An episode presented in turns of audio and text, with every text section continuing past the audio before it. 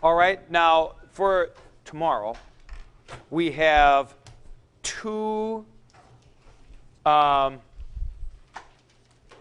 two specific items. One is relative pronouns, and the other is three case prepositions. I think I'm going to teach this uh, backwards today so that we're going to handle the, the uh, uh, three case prepositions first. Now, there are, we've had prepositions that take one case, like ek and apo, which we've been talking about, and en, and um, per, um, pros, and eis, and sun, and so forth. We've had two case prepositions, such as hupo, which takes genitive and accusative, dia, which takes genitive and accusative. Most of those take genitive and accusative. Finally, we're going to get three case prepositions. Uh, or for Americans, three case prepositions. For Europeans, three case prepositions. Now, uh, basically, these will follow that little box diagram on chapter 5, in chapter 5. So, in the three case prepositions, you're going to get more of a sense of movement toward with the accusative of uh, uh, uh, on or, um, uh, nah, or, or, away from, rather, with the genitive and uh, association with the dative. And the first of the two that we're going to talk about is para. Para. Para has as its basic meaning next to. Next to. So, or the side of. If you are at the side of something, it will take the dative. Para plus the dative means you are standing at the side. I am para at the side of the blackboard. If I am moving away from the side, let's use for the sake of recording here, let's use the podium here in the center. So this is, this is para plus the dative at the side of.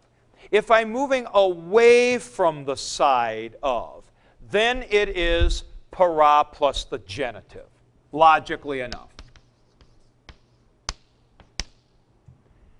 And if I am moving toward the side of, like this, I remember my teacher always using the example of a pirate ship going by a freighter and lashing onto it. You know, you going to the side of, that is para plus the accusative. So let's do it like this. Let's just change that diagram a little bit to like this. Now, there's one important thing that I would like to say about the, the genitive in particular. And how para plus the genitive relates to apo plus the genitive. They both mean from. But para plus the genitive is from the side of and. This is important when you get something from somebody, it's para plus the genitive. So, I got the keys from my teacher. He's kind of taking it from a sack or a pocket at the side and giving them to you. If you get money from somebody, it's para, not apo. If you run from a bear, that's apo. Okay?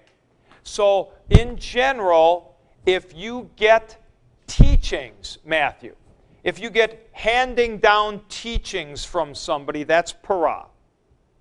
Apo is from more in the sense of away from, not from the side of. So if I get something from you, uh, I got the organ book from you. That's always para. It's always para. Yeah. I mean, you just said a pause more like away from, for, for, a pause more like away from, paraz, uh, from with possession? No, well, not necessarily. No, because I could, I could go away from someone, from something, from the side of it specifically. But like, say, when you run from a bear, you know, that is apo. So you might say, pirate ship comes there, comes alongside as para plus accusative. They're lashed on, and at that point when they board, it is para plus the dative. Then if they burn the ship or you know plunder it and so on and go away, it would be para plus the plus the genitive. That's good. Now the second one, strangely good, but good. All right. Now, para is one. It's the more obvious one. Epi is the next one. Epi means on generally. On.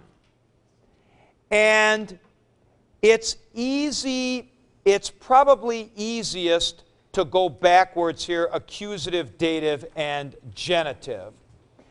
Um, uh, epi plus epi plus the so I'm going to put on here, and this is uh, at side. Now, if seed fall, oh, here, I'll take this book. The book dropped onto the table. That's accusative because it's motion toward. So, this is epi plus accusative. Onto. Onto. Now, epi plus the dative is usually defined as at. At, in a kind of more generalized sense than para. But it occurred to me a couple of years ago that we have a usage that preserves on that's exactly parallel to epi. And that's in this phrase, on location. So if you say that they're on location, you mean they are at the location. That's the on in the sense of at that we're talking about. So on location does not mean on top of the location. It means at the location. And uh, notice what I've put up on the board. I've put at, and it will be used in the same ways that you and I would use at, like this. He stood at the door.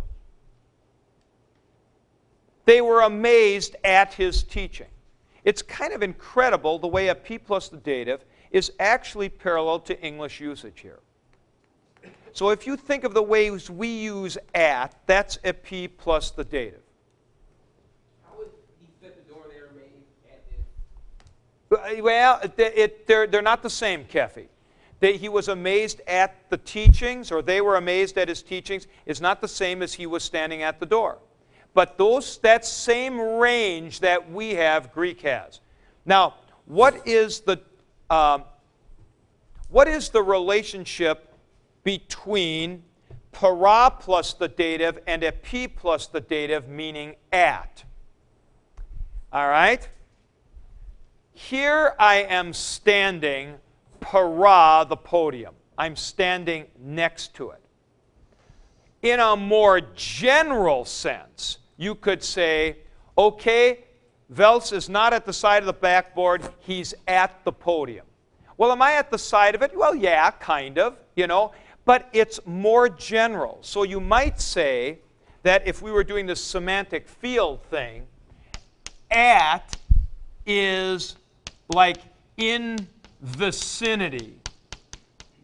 And then more specific, so this is epi more specific, para at side of specifically.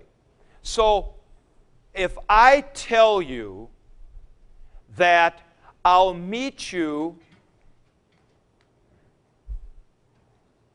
at Luther statue, you figure there's about a, what, 30 foot radius or something where that's good. But if I say I'm standing, I will be standing beside Luther statue, you expect me to be kind of at the side. Maybe if, if this is like Luther's statue, you do expect me to be maybe leaning on it or standing at the side. If I said I will be um, standing beside Luther's statue, you don't expect me to be 40 feet in front. I mean, you know, if you'd see it, is say, oh, oh, well, he's not exactly beside it, but okay. But that's more at. So this is a more general uh, usage and is much more frequent, therefore. Your general words are always much more frequent.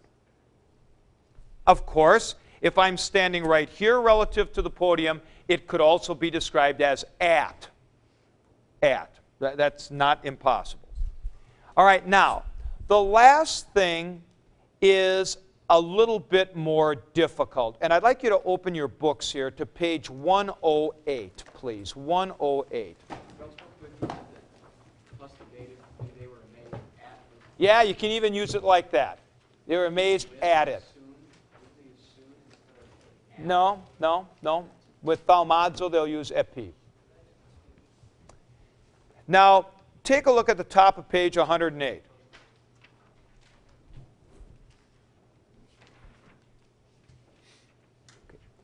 Uh, the uh, uh, dynamic duo here has to be alerted to the fact that they misspelled in the old printing anthropos in example 14. They have anthrotus. Now, there are actually three separate uses of epi plus the genitive. And I leave this for the final point because it doesn't relate very well to the little diagram. The first, on without motion on to. So if you were sitting on the horse, you'd say in the statues of St. Louis in town, he is sitting on a horse. That's epi plus the genitive sitting. It's not that he's climbing onto the horse. That's epi plus the accusative. But he is on the horse. So this is epi plus the genitive. You might have expected the dative, but it's this. And then there are two other meanings, numbers uh, A2 and A3, that are really quite different, guys. Really quite different. In the time of and in the presence of. Now look at example 15. John preached in the time of Jesus, not John preached on top of Jesus. And example 16, Stephen was persecuted in the presence of Saul. Now, you could argue, as Ron will, that you could uh, reverse the meanings of 15 and 16. John preached in the presence of Jesus, and Stephen was persecuted in the time of Saul. And that's true. So you're going to have to tell from context what point the people are making. All right? But in the time of and in the presence of are two odd usages. Way in the last week of class, we are going to be getting a use of the genitive that indicates time. And that will be time during which something happens, just like epi plus the genitive. And as a matter of fact, someone I worked with with Greek while I was at the seminary uh, mentioned to me, and I think this is really right, that what tends to happen, especially with the three case prepositions, and particularly with epi, is that it will be used, it'll almost be welded onto usages that you would have expected without any preposition at all. Thus, as I'm saying, there is a use of the genitive by itself that is during some time. and they've just kind of welded epi on top of that. That's all that's really happened here. But regardless of that point, there are three possible meanings of epi plus the genitive. Sitting on or laying on something. Here, my book is on the podium. All right? Epi plus the genitive. I am standing F humon in your presence. F humon in your presence. And we are living in the time of post 9 11. All right? And so you would that would be epi plus the genitive. Yes, Russ. Um, going back to the distinction between epi and para, Yeah. um, with, you know, how you said, with your example with like, I'll meet you at Luther statue. At Luther's statue. Now, what about, I know, I think we had talked about this earlier, um, like by, if you were to say, I'll meet you by. By Luther. also- Would that also be epi? That's epi. Okay. Yeah. okay. Yeah. I'll beat I'll meet you by Airs or by by famous bar. No, no, no, no, no. That's right. Right. All right. Um, back when you were talking about para, you said something about when you received something, and I, I didn't catch that. Uh, if you get something from somebody, so for example, if I say, I received the homework from Wendell, that's para, not a paw, Okay, but is that para accusative or genitive or? uh, a genitive. Genitive. hmm